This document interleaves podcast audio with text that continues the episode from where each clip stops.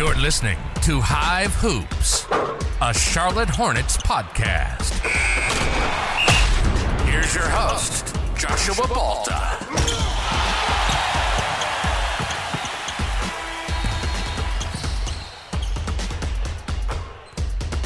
Mitch Kupchak and the Charlotte Hornets front office.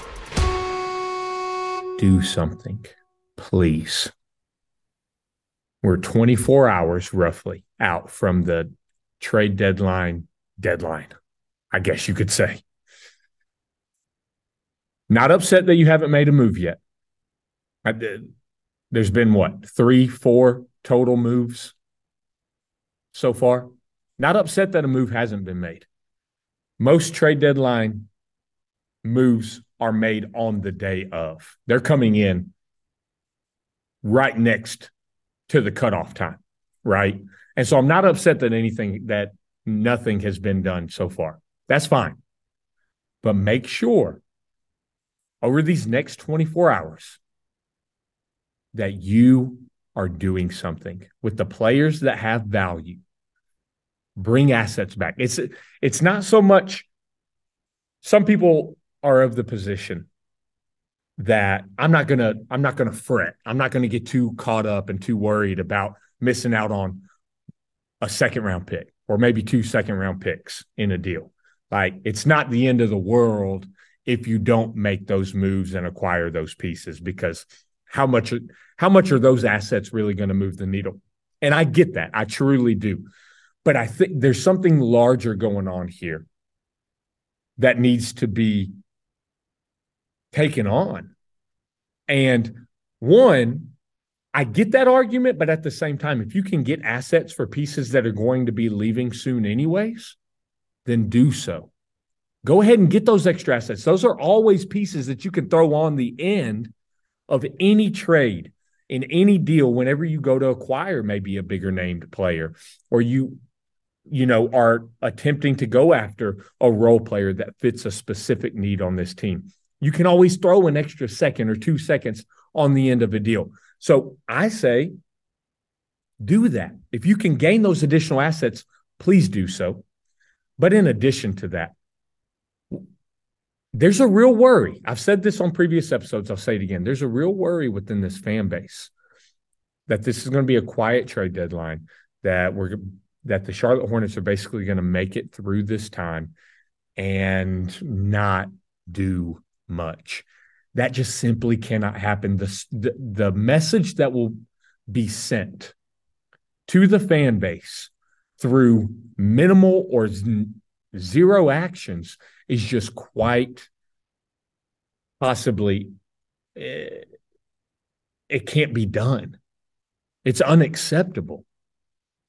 This team is 15 and 40. When when people perform at their jobs less than stellar, most of the time something happens. There needs to be a message that is sent to this team, this fan base, throughout the ripple effect throughout the organization, that this team is looking to redo things because what has happened to date is simply not good enough. Yes, have there been injuries? Of course, there have been. Had, were there problems over the summer? With Miles Bridges? Yes, there were. Did those send ripple effects throughout the season? Of course they did. Okay. They did. Did those affect where the Hornets are currently? Yes, they did. But at the same time, this season, no matter the injuries, no matter what happened, this has just been a new level of a of a low. Get what you can for these pieces. I'm not saying, you know, 25 cents on the dollar, 50 cents on the dollar. I don't think that you do those. But I don't want to get to the end of this deadline. I don't think the fan base does either, where all of a sudden the excuses are out there. Well, teams just really weren't meeting our asking price. And so, you know, we we decided to stay pat. There is a team out there that will give you a second for Mason Plumlee. This this fan base is not asking for much more. The fact that he's worth that at this point is amazing. He's played well. But it's time for Mark Williams to assume the starting center role.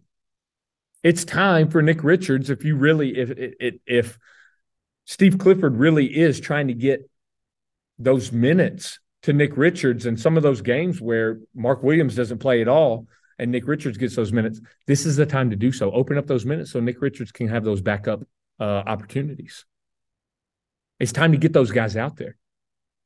It's time that some of these guys, the Kelly Oubres, I know he's been out for a while, but the minutes that he does take up, it's time for him not to be in that discussion for for stealing minutes away from some of these younger guys. It's time to evaluate. It's time to evaluate. And what I don't want to happen is us get through this de- deadline and this team looks the same. It doesn't deserve to look the same. Moves need to be made. I th- the Charlotte Hornets need to move one of either Cody Martin or Jalen McDaniels. I don't think both of these players can be on this team because once you start doing that, you're the roster's looking too much like it has. And what we've seen is this roster doesn't work. There are flashes, there are moments where it, where you can see some things working, but overall, this roster doesn't work the way that is uh, currently constructed. So you got to make some moves. You got some decisions to make this summer. But please, this is this is the whole point. This is a short episode. 24 hours to go. Mitch Kupchak, be involved, man. Make the moves. Bring the assets. Don't, don't we don't want to see the team give away assets. We're not trying. We're not saying that. If you have to ride Gordon Hayward to the summer, understandable. That makes sense. We get it. If you have to ride Terry Rozier to the summer because you you don't believe that teams are willing to give up what you want, I get that. That's okay. But don't sit on all these pieces, man. You have to make moves. You have to. We're out. 24 hours to go. Do something, Mitch.